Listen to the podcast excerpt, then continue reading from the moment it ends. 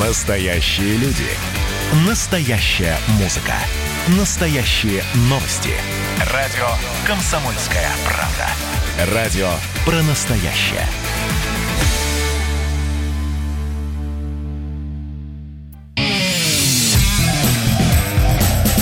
Отдельная тема. С Олегом Кашиным.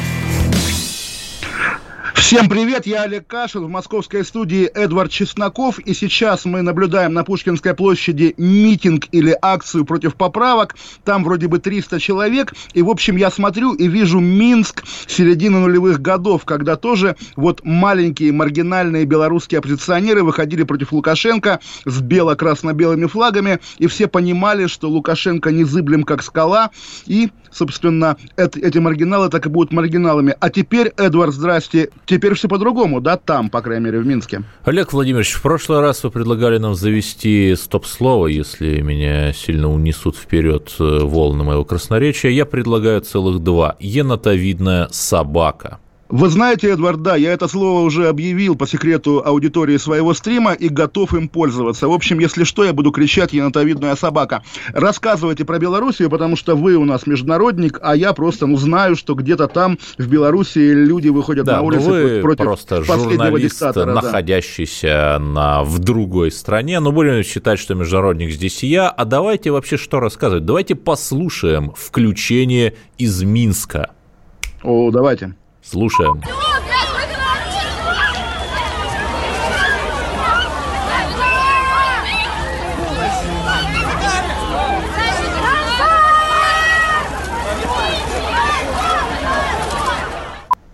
Да, там ну, был, в общем, конечно, люди, удивительный люди ролик. Крич, крич, кричат, да. я просто по, видео не вижу, и наша аудитория не видит. Наверное, все серьезно. И давайте проговорим, из-за чего. То есть сейчас последний оппозиционер, которого допустили к выборам, или вроде бы допустили, это жена блогера Тихановского, да. так? Да. Вот. Это, это, то есть и... на, на наши деньги это как если бы Юлию Навальную, понимаете, допустили Ну, не сказал году. бы, нет, это не, не Юлия Навальная, это скорее, если бы жену Платошкина, не ага. знаю, как ее зовут, да, Платошкин сидит, у него наверняка есть жена, и вот люди, которые, да, я думаю, впервые ее видят, за неимением мужа, отдают за нее подписи. Вот действительно вопрос. Понятно, что голосование будет протестным. Вопрос, насколько оно будет честным, потому что вот тоже честное слово, я ничего не знаю, но догадываюсь, что с прозрачностью голосования, с наблюдением, со всеми этими делами в Белоруссии хуже, чем у нас, а куда уж хуже. Или я драматизирую. Понимаете, надо говорить о другом, что даже такой человек, как Рамзан Ахматович, подвержен критике критики, его можно критиковать, но Ой, мы про это еще поговорим, Лукашенко, да, это Лукашенко, то, да. что вне критики, и я не понимаю,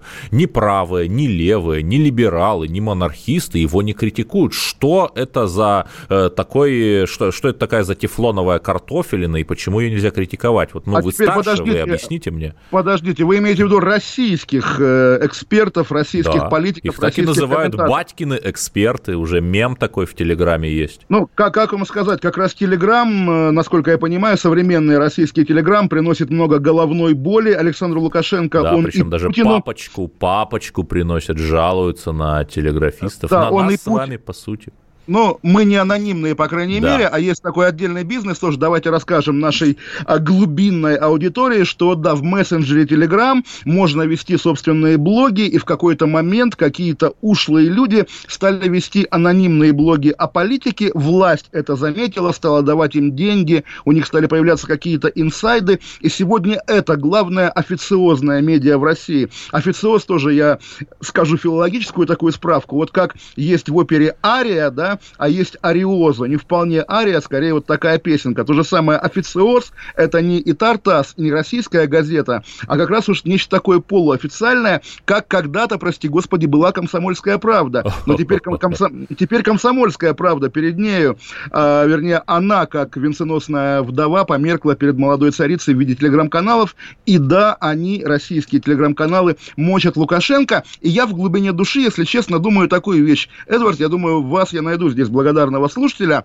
А, Я наблюдаю, да, 15 лет э, с первого украинского Майдана российская власть живет, ну, не ожиданием, но скорее таким самосбывающимся прогнозом, что когда-нибудь враги, там, не знаю, Госдеп, Сорос, масоны будут делать такое в России. Да, парадокс Кассандры.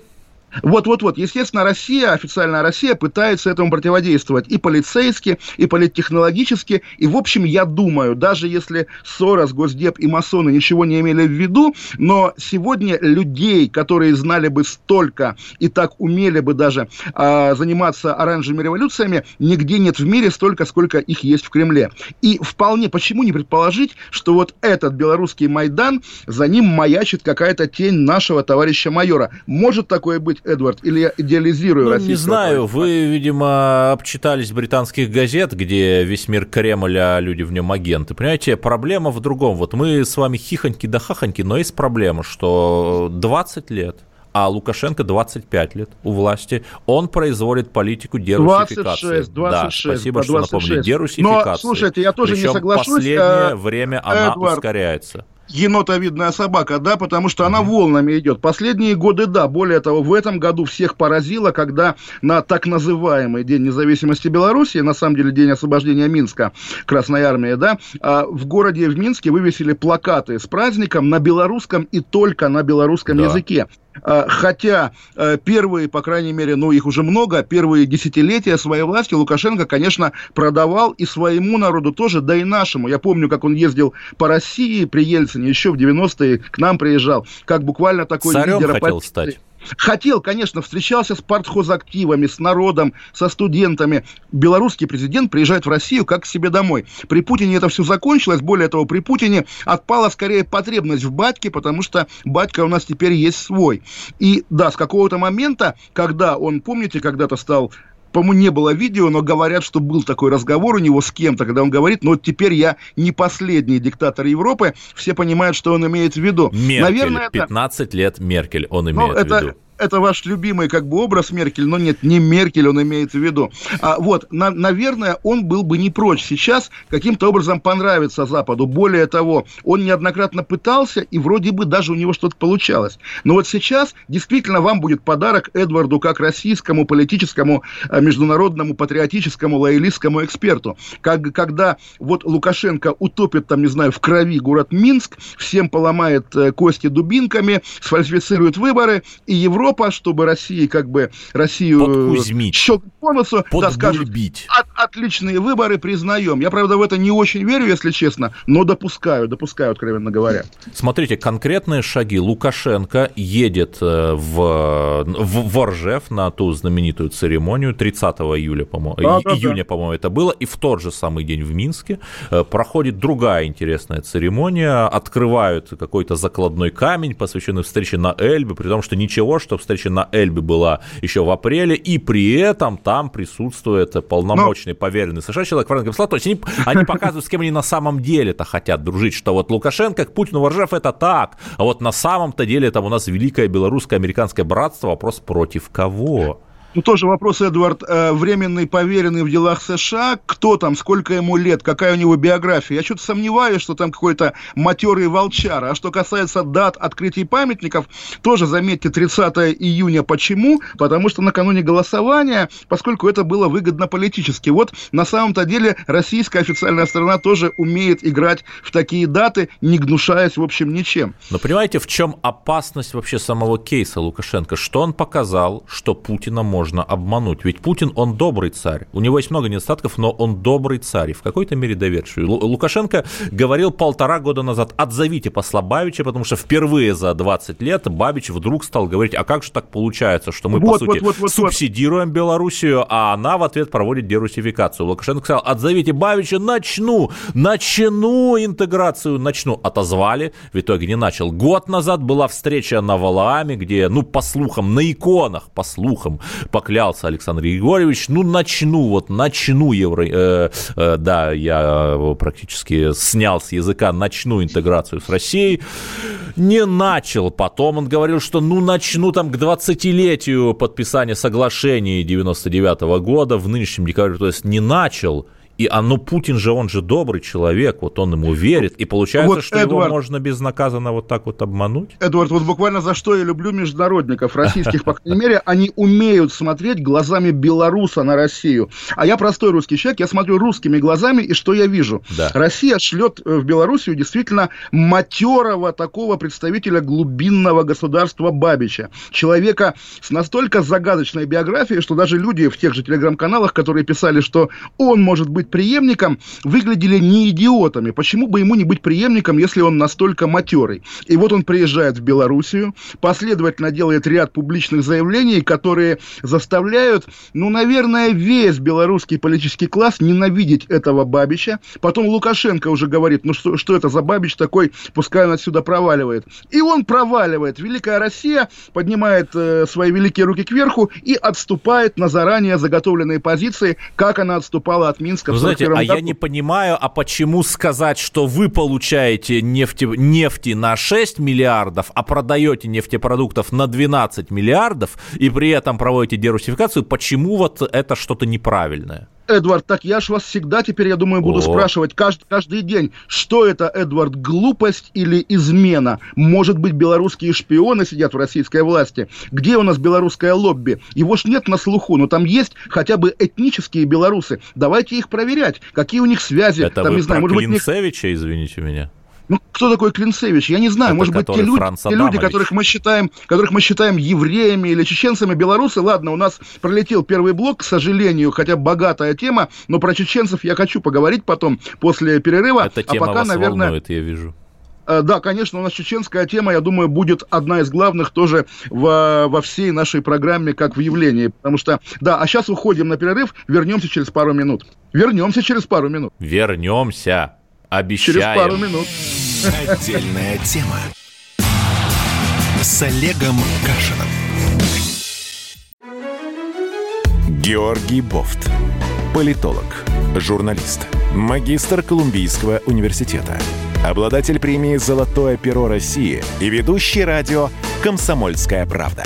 Авторскую программу Георгия Георгиевича «Бофт знает». Слушайте каждый четверг в 17.00 по московскому времени. А что такое деньги по сравнению с большой геополитикой? Мы денег тут не считаем. Отдельная тема с Олегом Кашиным. Еще раз всем привет, я Олег Кашин, в Москве в студии Эдвард Чесноков. Вот мы говорили про Белоруссию, и я говорил, что нынешние российские протестующие оппозиционеры похожи на белорусов 15-летней давности. Вот буквально в перерыве пришли новости, началось Винтилово, полиция забирает вот тех... Это, простите, 30... где, в Москве или в Минске? В, Моск... в Москве ага. на Пушкинской, которая похожа на Минск 2005 года. Задерживают участников... Вы это намекаете максимум... на то, что нас ждет еще 15 лет стабильности. Как стабильности, раз, кстати, до конечно, 2000 2036 года. Вы просто Кассандра сегодня. Эдвард, понимаете, Эдвард, я у нас лоялист, а вы почему-то оппозиционер. Хотя я привык к другому распределению ролей, и меня это, ну, слегка будоражит. Так вот, давайте, э, я, естественно, выражаю поддержку всем задерживаемым, но тоже, друзья, понимаете, насколько безнадежно ваше дело сейчас? Сбор подписей за отмену поправок. Поправки уже, собственно, приняты, утверждены, согласованы. Имплементированы. Ну, я не понимаю, на самом деле, и вот да, я, я прям прям лоялист-лоялист. Сегодня давайте говорить о поправках, Эдвард, а именно о территориальной целостности. Да. Я думаю, вы ею дорожите, и я думаю, вам как даже равно, есть как и вы. Об этом. А у меня сложнее позиция, но я не буду спекулировать да. своим телесным положением за границей, потому что меня не могут арестовать за призывы к э, нарушению целостности вот, России. А Поэтому я буду искать от ответа. Послушаем синхрон. Павел Крашенинников, глава комитета Госдумы по законодательству, собственно, да. инициатор вот этих поправок. Да. Мы вот внесли поправку, связанную с невозможностью отчуждения российской территории. Вот эти призывы и действия мы приравняли к экстремистской деятельности. Также мы подготовили поправки в КОАП и в УК по поводу ответственности за такие призывы. Если первый раз, то будет штраф, а если второй, третий и так далее, то это уже будет уголовная ответственность. Там можно уже будет по уголовной ответственности до 4 лет лишения свободы. По КОАП там штрафы. А. Что касается самих действий, организации как, какой-то вот таких мероприятий, э, ведения переговоров, создания каких-то оргкомитетов, сбора подписей, ну и так далее, и так далее. Здесь это действие уже тяжелое, тяжкое преступление. Здесь уже такая суровая ответственность, там до 10 лет лишения свободы. Это были слова Павла Крашенинникова. Он, как, Ма... безусловно, эксперт в правоприменительной практике времен военного коммунизма. Кроме шуток, у него научная работа на эту тему есть, конечно. Вы знаете, Эдвард, много я... знает ровно об этом и хотел сказать. Я вот сижу в помещении полном книг, да, если видите меня на Ютубе, и у меня стоит на полке книга Ходосевича «Некрополь» с предисловием, не поверите, Павла Крашенинникова, вот который, оказывает, да, да который, оказывается, любит Ходосевича, и в те годы, когда почему-то эта книга была забыта... процитировать Ходосевича. Да. «Было на улице полутемно, оно короткое, где-то на миг отворилось окно, свет промелькнул, занавеска взвелась, Легкая тень со стены сорвалась. Счастлив, кто падает вниз головой. Мир для него хоть на миг, а иной поскольку у нас все равно негласное соревнование, кого больше в эфире, тоже да. маленькая строчка. Не, э, не могу перефразировать, потому что рифма нарушится, но имею в виду Англию, конечно. России пасынок, а Польше, не знаю сам, кто Польше я, но 8 томиков, не больше, и в них вся родина моя. Давайте о целостности, Эдвард. Вот пример про целостность. Я хочу просто, вот я говорил уже, чеченцы, чеченцы, и вы, наверное, так напрягались. Удивительная история, моя да, добрая знакомая. придется. Так вот, я об этом и говорю. Моя добрая знакомая, как говорят, вдова рэпера Гуфа, поскольку, как известно, Гуф умер, на самом деле Гуф жив, но как Гуф бы это такая... Шрёдингера. Вот-вот-вот. Айза Далматова, Айза Анохина сегодня извинялась перед чеченским народом. Вы знаете, да, за что? Честно, я даже не представляю, это что удив... она могла сделать. Удивитель... Вот удивительная история. И вот давайте вместе разгадаем эту да. загадку. Она извинялась. Мы знаем, она как бы всегда как бы, ну, не скрывала, такая селебрити девушка. Во-первых, она этническая чеченка. Во-вторых, у нее папа начальник какой-то офицер высокий или генерал ФСБ. Прости господи. Вот, она даже рассказывала в, в интервью какому-то автомобильному журналу, что папа никогда не спорит с гаишниками, если нарушает правила движения, потому что знает, что... Да, и в права... интервью она рассказала, что ее отец был внедренцем к Дудаеву. Вот, не в том интервью, это было другое интервью, а ага. тут, да, она рассказала, что ее отец был в Первую войну внедренцем к Дудаеву, работал это на федералов. В интервью Собчак рассказала. В интервью Собчак работал на федералов, помогал убить Дудаева. Такая, в общем, интересный штришок к портрету. Сегодня мы увидели в Инстаграме Айзы, потом она это видео удалила, но, собственно, до всех оно дошло. Интернет Ее блед... все да, бледную, испуганную, где она, повторяя, что живущие в Чечне родственники не имеют к этому отношения, пожалуйста, не трогайте их, это звучало между строк, повторяет, что просит прощения у чеченского народа, что папа давно не, не служит и никого он не убивал, и все такое, понятно, о чем речь. Вот первая кампания, и чеченец, работающий на федералов, для современных чеченских сильных людей, это враг. И, конечно, мы оберегаем территориальную целостность России, но ведь, Эдвард, бывает не только территориальная целостность, бывает, ну, сущностная, наверное, какая-то. И вот здесь ведь она уже давно нарушена, и кого и куда за это сажать? Расскажите мне, как вы считаете? Понимаете, а я э, не вижу каких-то проблем, когда странные неваляшки на «Газпром Меди» на «Эхе Москвы» что-то там говорят э, на пару с Джорджем Соросом и Биллом Гейтсом. Ведь проблема не в них, потому что главные дезинтеграторы России, они в другом месте находятся. Это Сбербанк, это ВТБ, это другие Слушайте, системообразующие ну вы, банки, вы которые сегодня, не открыли в Крыму, например, свои отделения. Это все наши операторы мобильной связи, которых нет в Крыму.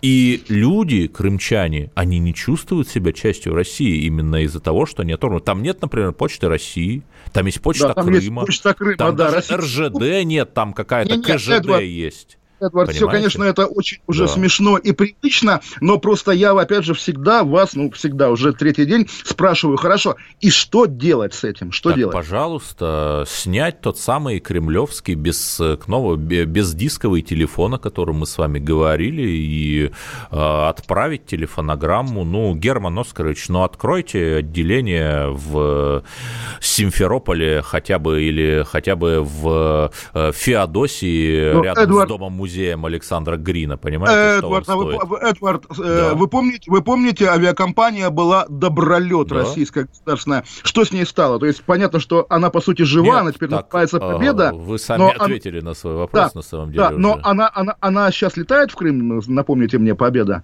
Или как раз она Нет, боится? Победа летает. Нет, подождите, э, Аэрофлот, э, S7, э, Ютейр и другие российские компании в Крым летают, и почему-то их э, никто не подрезает им крылышки, понимаете? Вы, вы сами вы- себе противоречите.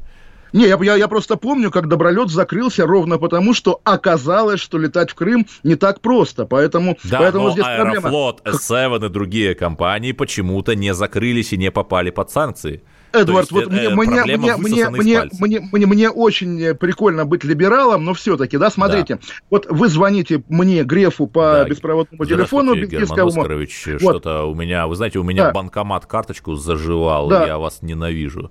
Вот, правильно, правильно, я тоже вас ненавижу, Да. вокруг меня сидят, знаете, да, мои эти йоги, гуру всякие, там, э, кто у него... продвигает вам русский цифровой agile. Герман Оскарович, Да. скажите, зачем э, вот эта странная вещь, что вы там пытались купить Рамблер, потом не пытались купить Рамблер, потом вы Э, ря- давали ря- рядом- интервью Ленте.ру, которая на минутку принадлежит э, той э, компании, которую вы пытались купить. Вы здесь не находите какого-то конфликта интересов, а может быть, вы давали это интервью потому, что вы знаете, что вам не будут задавать жестких вопросов, а?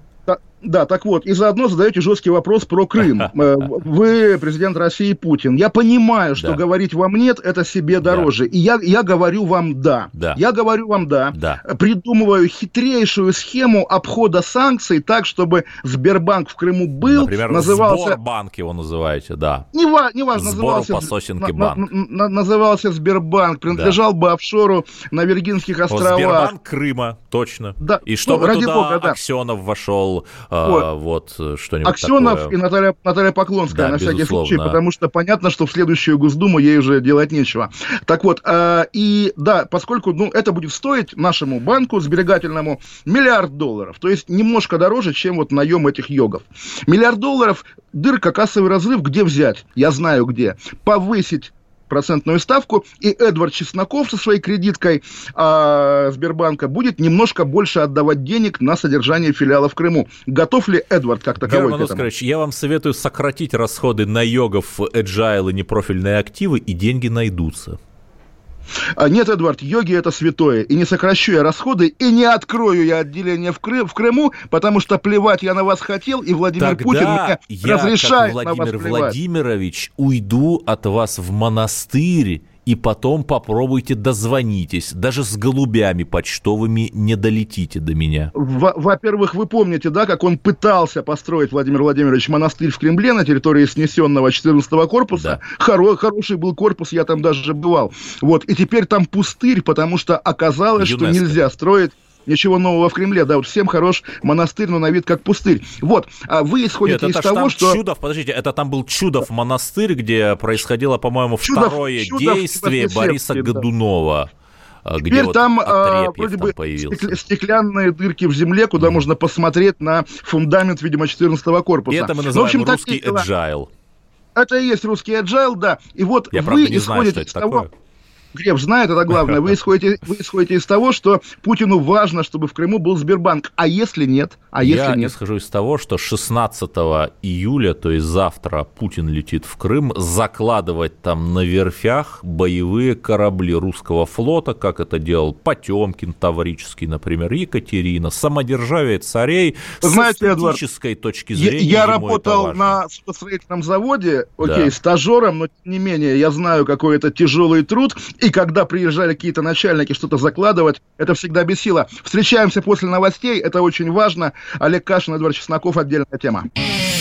Отдельная тема. С Олегом Кашиным.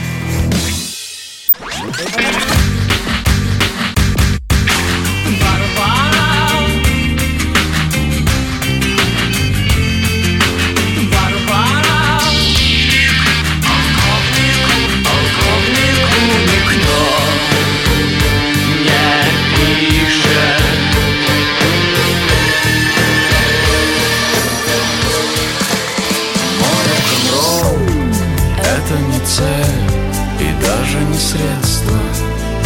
Комсомольская правда». Радио «Поколение Битва».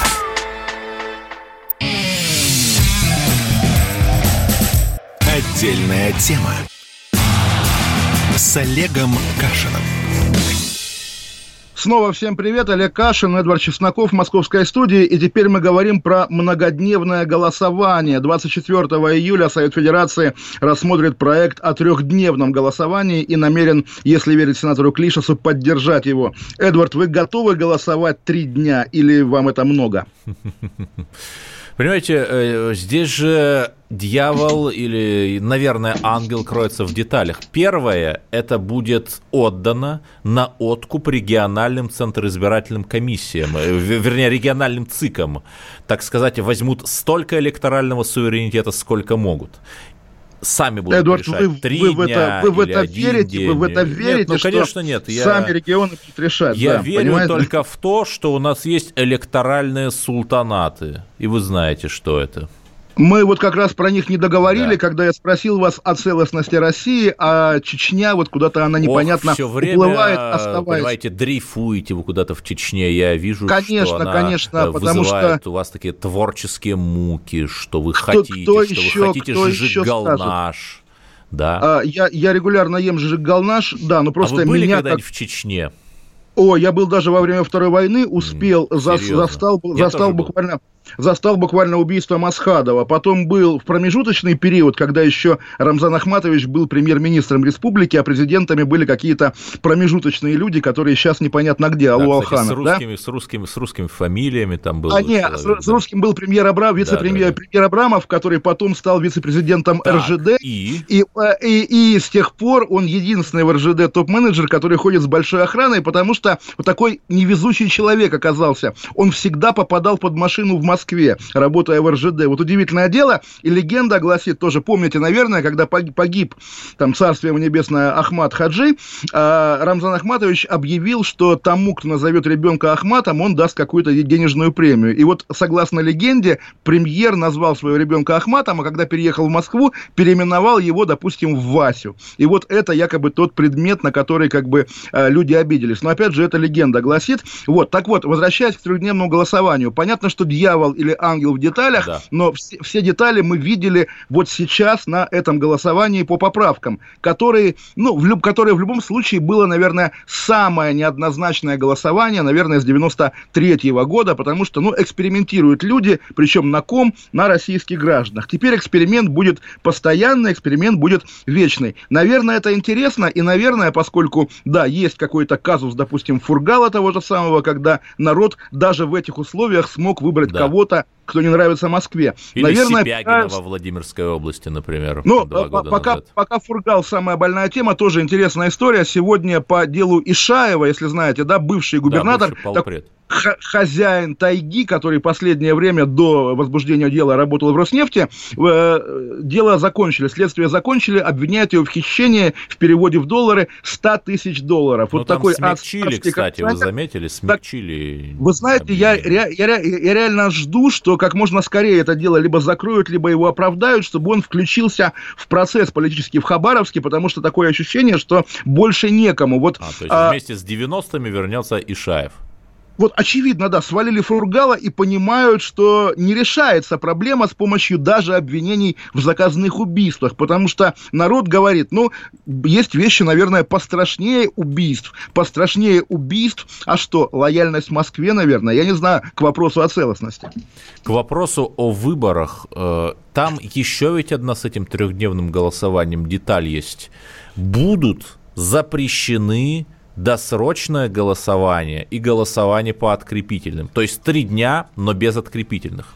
Вам не кажется, да, но с, что... но, но с электронным, с электронным, это что же такое дело, наверное, да, поскольку нас всех ждет киберголосование, когда э, вот это приложение, наверное, от создателей социального мониторинга, да, да, от да. которого все плевались во время карантина, заодно будет вот электоральным приложением. Ты нажимаешь кнопку смартфона и голосуешь за Единую Россию, наверное. Ну, как-то так, понимаете, вот тоже, я же говорил, да, что в принципе мы, либералы десятых годов, мечтали о том, что Россия будет передавать технологичное, да, с электронным голосованием. И вот оно пришло. Что же мы не радуемся? Или что же вы не радуетесь? А может быть, вы радуетесь, Эдвард, как вспоминаю, либерал? Ю, да. Э, вспоминаю э, Юнимана, депутата, кандидата в депутата кандидата, Чертанова, по-моему, округе. Да. По-моему, единственный участок, где он проиграл Русецкой, соответственно, от партии власти. Это был виртуальный участок, где проходило электронное голосование, и Зазор составил 100 голосов, которые совершенно внезапно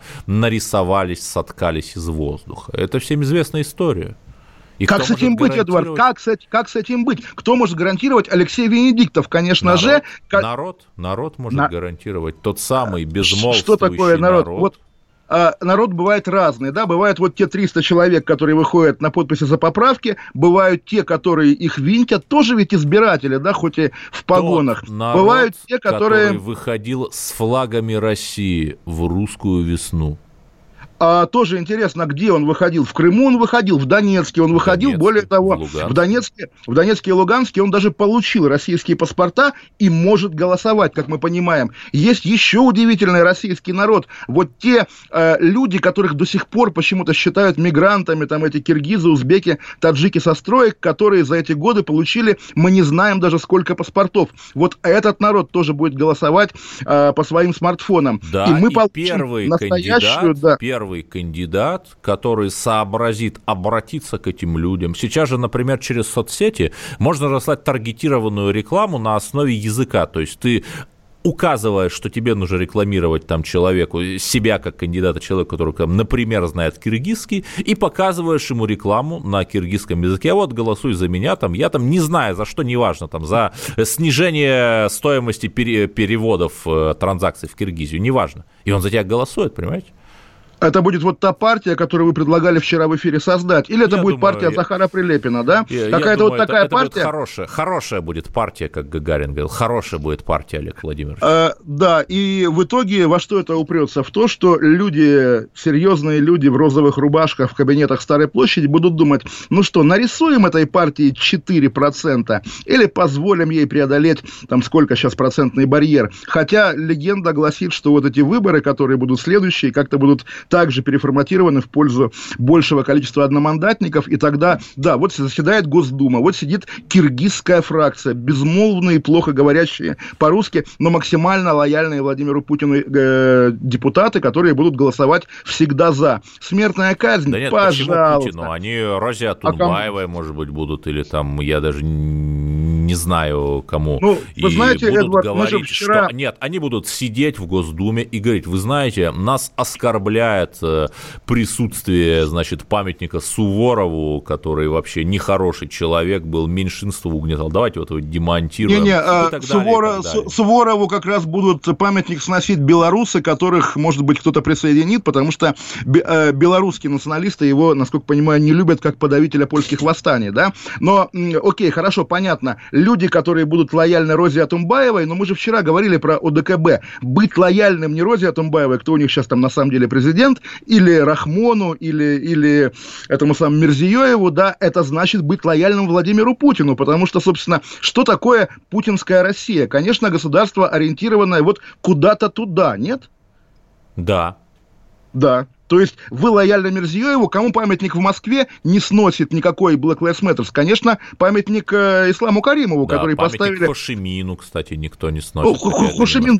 Не та история. Я просто около него одно время жил, бог с ним, да. такая уже местная районная черемушкинская достопримечательность. Да, кр- круглая монета, на которой нарисован непонятный дед с бородой. А Каримов это свежее. Каримов это вот только что умер, и уже его воздвигли, причем в исторической это, части Москвы. Это воспоминание о сытых нулевых, понимаете, когда колумнисты вроде вас или нас э, получали там четырехзначную сумму за свою ничтожную колоночку.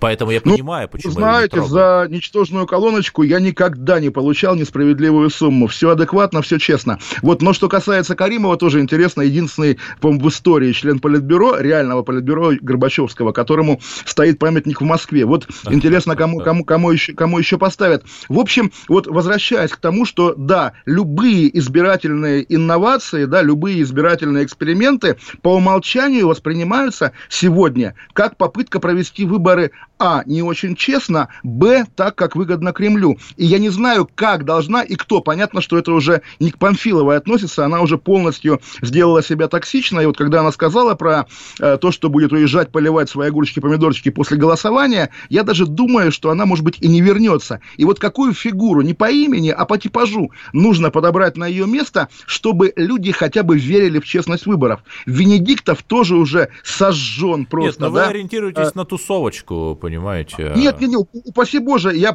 я сам человек из народа, как вы понимаете, да, я старый моряк, я кто угодно. Я помню, как Памфилову народ ненавидел еще в те годы, когда она была социальным министром у Гайдара. Как раз для народа она либерал. Поэтому говорить о том, что Памфиловой народ доверяет, не, не, не стал бы. Чуров был фигура, как мы сейчас понимаем. Такой, волшебная э, фигура была. Абсолютно волшебная фигура и абсолютно дутая проблема 2011 года вот те нечестные выборы. Потому что все-таки в России, в Российской Федерации со времен Ельцина все держится на спорных выборах. И поскольку никто их не оспаривает всерьез, вот как так и получается, Нет, наверное, а может, этом... Кашина на главу ЦИКа назначить? Вы будете если... просто проводить опросы у себя в Телеграм-канале, Твиттере, знаете, Фейсбуке, если... и поскольку они априори будут честными, мы так будем выбирать там кандидатов, президентов, всех, а? Если, Эдвард, можно будет работать на этой работе дистанционно, на российской госслужбе... Так, благодаря коронавирусу можно везде дистанционно. Что Конечно. Вы? Вот я буду сидеть в Лондоне и подсчитывать да. бюллетени по Зуму. Это будет гениально, будет отличная работа. подтверждая работа теорию криптоколонии о том, уходим, что все управляется из Лондона. Уходим, уходим, уходим. Тема с Олегом Кашином. Ну что вы за люди такие? Как вам не стыдно? Вам по 40 лет. Что у вас позади? Что вы настоящем? Что впереди? Опомнитесь, пока не поздно. Вот вам мой совет. Ведущие нового утреннего шоу на радио «Комсомольская правда» уже совсем взрослые люди, но ведут себя порой. Особенно, когда собираются все вместе. Они обсуждают, советуют и хулиганят в прямом эфире. С понедельника по пятницу. Начинайте день вместе с программой «Взрослые люди». Ведущие Тутта Ларсон, Валентин Алфимов – Стартуем в 8 утра по московскому времени. Отдельная тема с Олегом Кашиным. Я Олег Кашин, еще раз здравствуйте. В московской студии Эдвард Чесноков. Я читал комментарии на Ютубе под нашей трансляцией. Кашинцы, по крайней мере, жалуются, что передача ни о чем и похожа на между собойчик. Давайте, Эдвард, о содержательном, да. только не знаю, что может быть содержательным в это суровое время. Может быть, отставки российских судей, увольнения российских судей. Причем по каким страшным статьям. Судья арбитражного суда Москвы Лидия Агеева сообщила ФСБ, что другая судья, ее коллега по имени Ольга Александрова, позвала ее, Лидию Агееву, в кабинет, ну, не за тем, зачем вы подумали, никакого харасмента, господи, что я говорю, и попросила за вознаграждение обеспечить принятие необходимого решения по иску Мытищинского пластика к банку «Траст». Как установила коллегия, сумма вознаграждения была написана на листке 60. То есть просто написали цифру 60, и все почему-то решили, что это 60 тысяч евро или долларов. Может, она просто написала 0,9, чтобы не забыть, а листок перевернулся, я же не знаю. Но ее уволили. А знаете, Но чем вы знаете, занималась? Судья Ольга вот, Александрова. Вот важный момент, да, чем она занималась. Да. Она отобрала у АФК система Башнефть и отдала да. ее тоже страшно представить кому. Удивительная история. Ведь мне казалось, опять же, человеку с, наверное, таким уже закостенелым, может быть, отношением к российскому государству, что если ты оказываешь, ну, прямо скажем, услугу Игорю Ивановичу Сечину, наверное, у тебя потом все будет хорошо. Проходят да. там пара лет, да, 3-4 года, все и ли у тебя хорошо все плохо. Феоктистова, например. Вот, yes, вот, if вот, you understand what I mean. А вот я не знаю, где он сейчас. То есть вот. я помню даже его прозвище Фикус. Ну вот, если он не сидит, значит все хорошо, я думаю, да? А, вот, но тем не менее, действительно получается, Родина всегда тебя сдаст, как говорил Аркадий Бабченко. Ты отобрала башнефть целую, и в итоге тебя... Да, то есть, по сути, за, орден, за орден или хотя да, бы синекуру, да, там, а Совет в Федерации, Тебя за какую-то, за какую-то мытищинскую взятку э, наказывают, да. да? И более того, ты окажешься в одном ряду с судьей Хахалевой, которую на днях также разжаловали все-таки да. из судей. Ушла за ту, эпоха.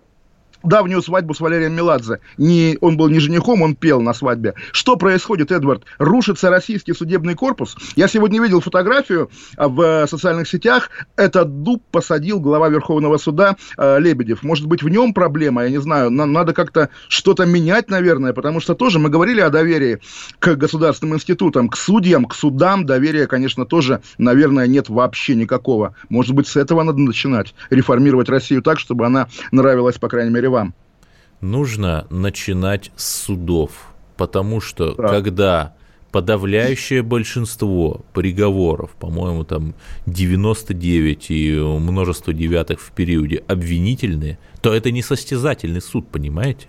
Притом мы с вами говорили о сталинистах, но тогда в 30 было больше году было больше приговоров, да. чем сейчас.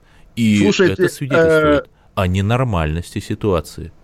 Вы знаете, у меня ощущение, что мы с вами оба работаем по методичкам, там я по Госдеповской, да. вы по Кремлевской, Или и какая-то какая-то сволочь перепутала, разыграла нас, пранкер Вован, наверное, подложил мне кремлевскую методичку, а вам госдеповскую. Хорошо, действительно, полный мрак с судами, действительно рекордное количество обвинительных приговоров. Более того, это же и портит жизнь, на самом деле, буквально карму и жизнь прокурорам и следователям, которые знают, что всегда судья примет то решение, которое им нужно, и они отучиваются работать. То есть даже когда нам говорят, фургал убивал, докажите. Так докажут. Более того, даже с, в случае с Ефремовым, вот этот полицейский, там, э, который его брал, там нашли какие-то процессуальные ошибки в протоколе, который он составлял, говорят, оп, а Ефремов-то все, там видео, где он там говорит, ничего не доказывает, вот, люди разучились ну, работать.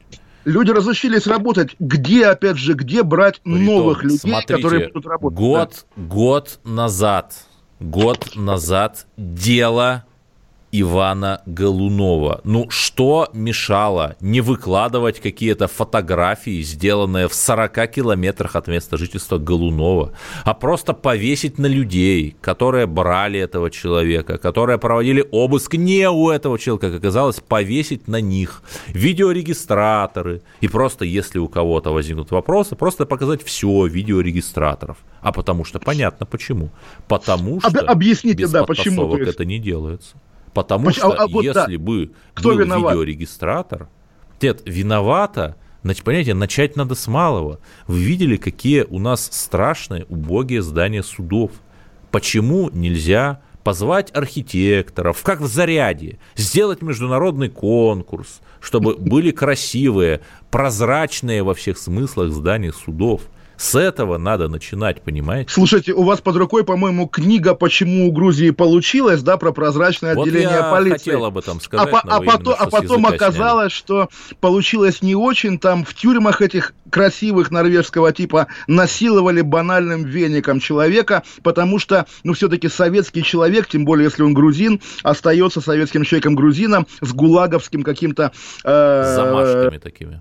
Кодом, да, кодом в программной прошивке головы. Поэтому может быть, Да, но заметьте, не я об этом сказал, а вы. И я не вижу да. ничего плохого, если наши суды будут красивыми. Да, пожалуйста, пожалуйста, просто я Это понимаю, первое. на самом деле, наверное, вы проходите какую-то стадию, которую, да, авторы книги «Почему у Грузии получилось» проходили 10 лет назад, а теперь и у нее не получилось, и ни у кого не получилось. Может быть, ну да, вот такой остров невезения, и надо просто, не знаю, заниматься тем, что умеешь и любишь, а именно, ну да, фабриковать доказательства, сажать, воровать, может быть, так? Нет, так, пожалуйста, есть э, конкретная история. Есть э, прокурор Равиль Рафиков из, э, из Чуваши, из Чебоксар, который работает в прокуратуре Ленинского района города Чебоксары. Мы в комсомолке установили, что его жена Лариса Арафикова работала на предприятии, в интересах которого он возбуждал уголовные дела. Вот я об этом открыто говорю и ничего не делал. То есть это это вышла статья полгода назад, он не подал на меня в суд, понимаете, э, я до сих пор жив, э, небо не разверзлось, то есть, понимаете, система не реагирует. Мы посылаем, мы, журналисты, как четвертая власть, посылаем какие-то сигналы, но система не реагирует, и я не знаю, что делать. Эдвард, может, систему менять, ломать, я не знаю. Просто в самом, в самом деле вы здесь оппозиционер, пожалуйста, да. я только за. Да, ну я что делать? Я считаю, что нужно взять частицу России, положить ее в своем сердце и идти с ней, делать интегральные сетевые связи горизонтальные, чтобы создавалось гражданское общество. Эдвард, а мне перед вами неловко, что я до неловко, что я... островов. Ой, да, что я вас отвлек этим эфиром сегодняшним от митинга против поправок, на котором вам самое место, потому что, конечно, вы действительно настоящий оппозиционер и критик режима. Слушайте, я за Буквально... поправки на самом деле. Что плохого в суверенизации? Просто красивое слово. Ну, как... я, думаю, об, я думаю, да, об этом мы еще долго будем говорить, о суверенизации, о том, что в ней плохого, но и о том, как меняется наша жизнь против поправок. Заканчивается программа наша. Сегодня мы не поговорили со слушателями, это плохо, мне но кажется. Мы но я, я даже завтра. телефон не называли. В общем, поговорим еще не раз, и друг с другом тоже. Мне с вами дико приятно общаться. Аналогично. Уважаемый Эдвард. Да, до завтра, до свидания. Отдельная тема. Олег Кашин, Эдвард Чесноков, радио «Комсомольская Лондон, правда». Москва, до завтра. Тема с Олегом Спасибо. Кашиным. Когда армия. Состояние души. Военное ревю. На радио «Комсомольская правда». По вторникам и четвергам полковник Виктор Баранец метко стреляет словом. Ну а теперь, если Эрдоган только заикнется, мы ему приставим большую розовую дулю к носу. Ну правильно же. А полковник Михаил Тимошенко подает снаряды. Вся правда о настоящем и будущем наших вооруженных сил. Ну и немного армейских байк. Медведя можно научить стрелять из автомата. В прямом эфире. Слушайте и звоните. Военное ревю. По вторникам и четвергам в 16.00 по московскому времени. Никто не уйдет без ответа.